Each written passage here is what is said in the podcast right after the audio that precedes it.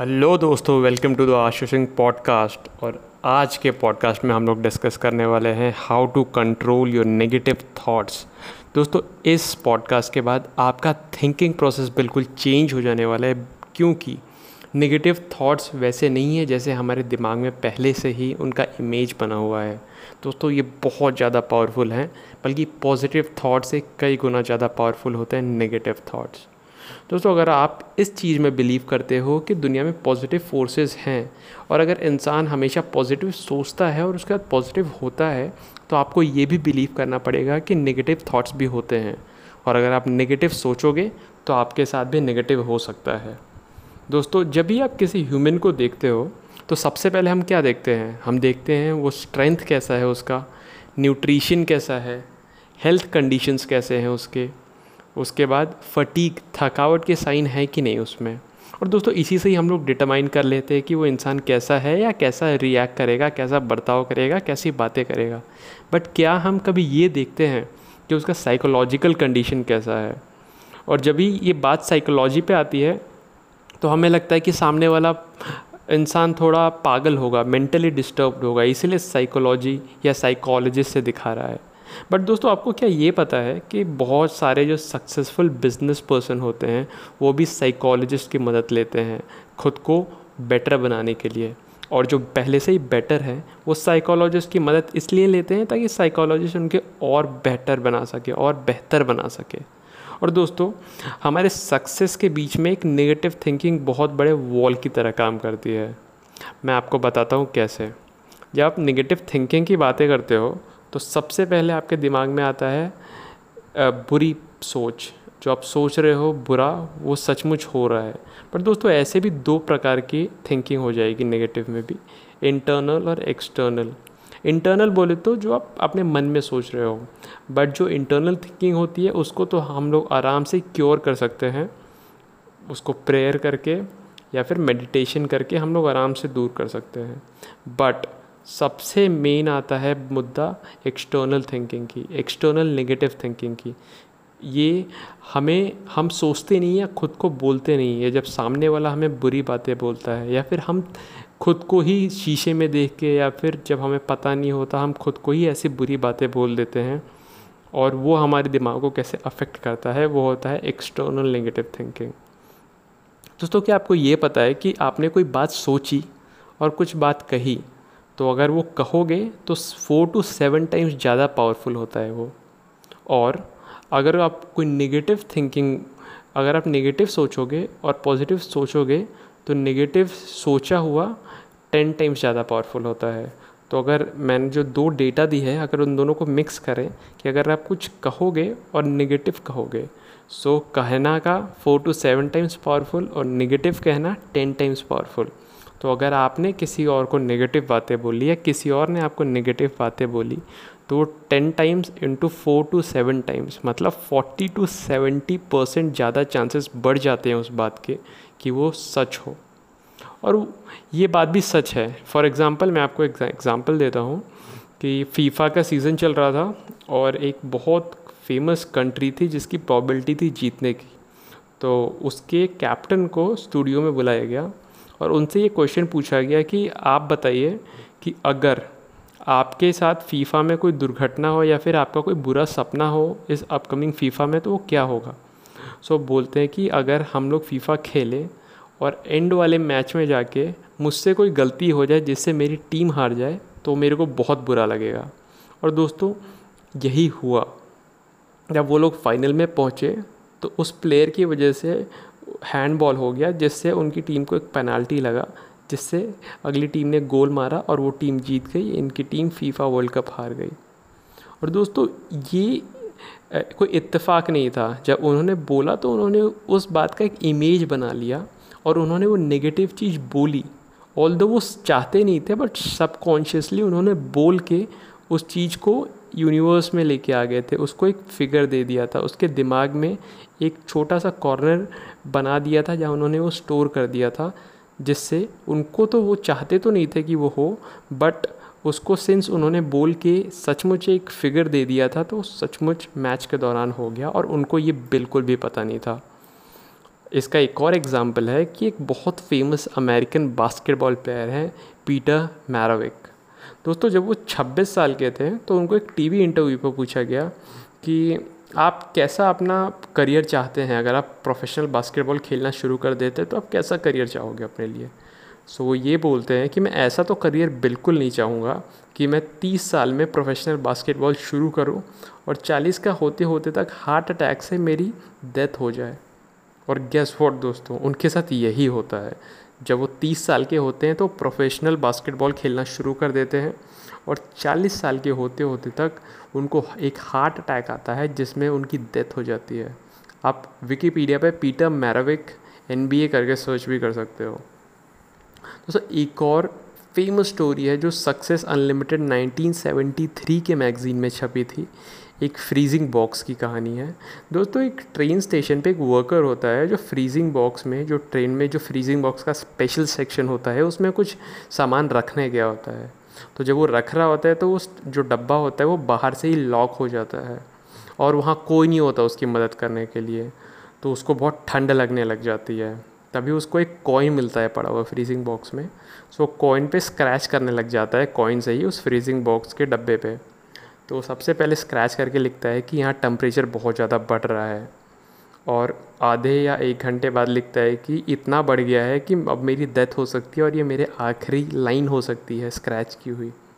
और दोस्तों, जब कुछ घंटों बाद दरवाज़ा खोला गया तो ये देखा गया कि उस बंदे की डेथ हो गई थी फ्रीज़ होने के कारण। और आपको तो लगेगा कि हाँ नॉर्मल सी तो स्टोरी है, इसमें अलग क्या है? तो दोस्तों, इसमें अलग ये है कि जब बॉक्स खोला गया तो अंदर का टेम्परेचर था थर्टीन डिग्री सेल्सियस और दोस्तों थर्टीन डिग्री सेल्सियस में कोई जम नहीं सकता। उसके लिए उसको ज़ीरो डिग्री सेल्सियस चाहिए होता है।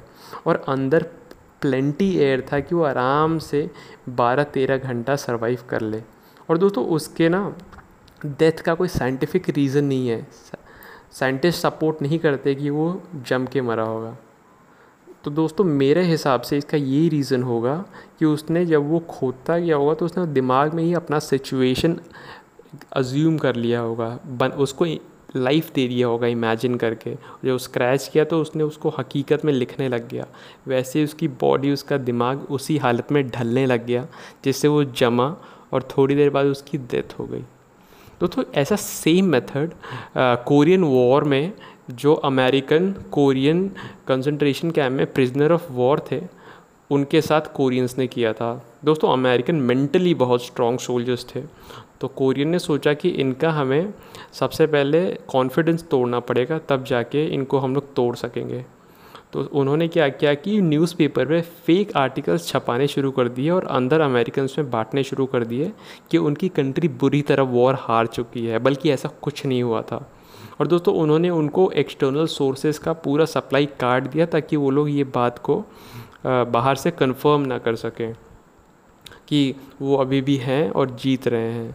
और दोस्तों, जब इन्होंने ये फेक न्यूज़ सुनी कि उनकी कंट्री हार रही है उन पर बॉम्ब बरसाने लग गए हैं तो एक तिहाई अमेरिकन प्रिजनर ऑफ़ वॉर का कॉन्फिडेंस ऐसे ही टूट गया। लोग ये बोलते हैं कि वो अमेरिकन सोल्जर्स को देखते थे कि ये न्यूज़ सुन के वो कहीं कोने में जाके बैठते और टूटे दिल के कारण उनकी डेथ हो जाती थी। और ऐसे ही करके वन थर्ड अमेरिकन सोल्जर्स की डेथ हुई थी दोस्तों, उन प्रिजनर ऑफ़ वॉर की। दोस्तों नेगेटिव थिंकिंग बहुत ज़्यादा पावरफुल है। इसका एक और एग्ज़ाम्पल मिस्टर विक्टर फ्रैंकल अपनी book man search for meaning में बोलते हैं, जो कि नाजी वॉर के टाइम पाँच कंसंट्रेशन कैंप्स में बदले गए थे। दोस्तों, ये बोलते हैं कि वो इतना एक्सपीरियंस हो गए थे निगेटिविटी के कि वो किसी भी इंसान को देख के बता सकते थे 72 आवर्स पहले कि उसकी डेथ होने वाली है। क्योंकि दोस्तों, वो ये ऑब्ज़र्व किया था उन्होंने और अपनी बुक में भी बोलते हैं कि मरने से 72 आवर्स पहले इंसान अपने जीने का एक ज़रिया जीने का रीज़न ही छोड़ देता है। और जब वो छोड़ देता है तो बस वो अपनी घड़ी में 72 आवर्स काउंट करते थे और वो देखते थे कि वो बंदा 72 आवर्स बाद अपने आप ही मर गया है। जब उसके बाद जीने का कोई रीज़न ही नहीं है, वो खुद जीना ही नहीं चाहता तो अपने आप मर जाता है। तो दोस्तों, यही है निगेटिव पावर का नेगेटिव थिंकिंग का पावर दोस्तों, कभी भी आप अपने फीलिंग्स को ये डिक्टेट करने मत दो कि आपको क्या करना है। आप अपने पास्ट एक्सपीरियंस को भी ये मत डिक्टेट करने दो जो आपके साथ बुरा हुआ कि आपको क्या करना है और वो क्या करने देगा। आप आगे बढ़ते जाओ और नेगेटिव थिंकिंग को अवॉइड करो, जितना हो सके उतना। दोस्तों, आप एक जर्नल मेंटेन कर सकते हो जिसमें आप लिख सकते हो जब भी आपको कोई इशू आए कि आपको क्या करना है।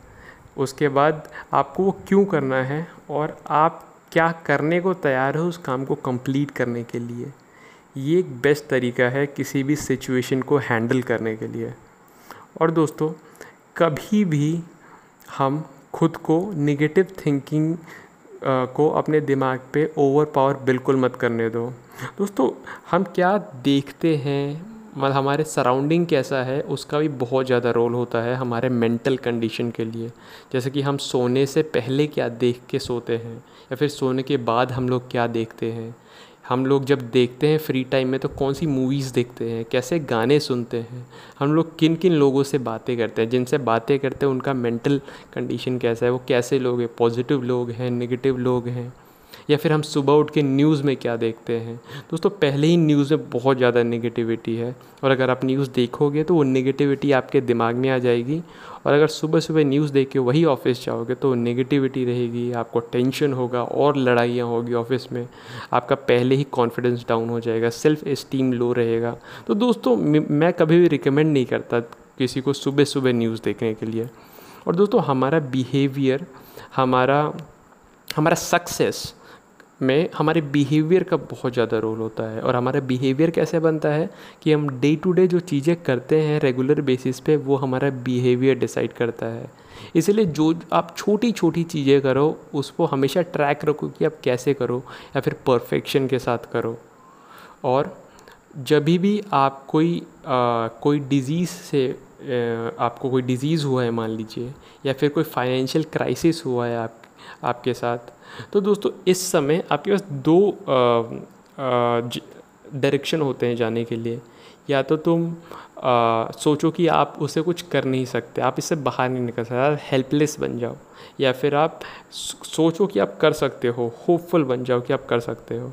और दोस्तों जब आप हेल्पलेस बन जाओगे तो आप होपलेस तो आराम से बन जाओगे ये मार्क कर लो।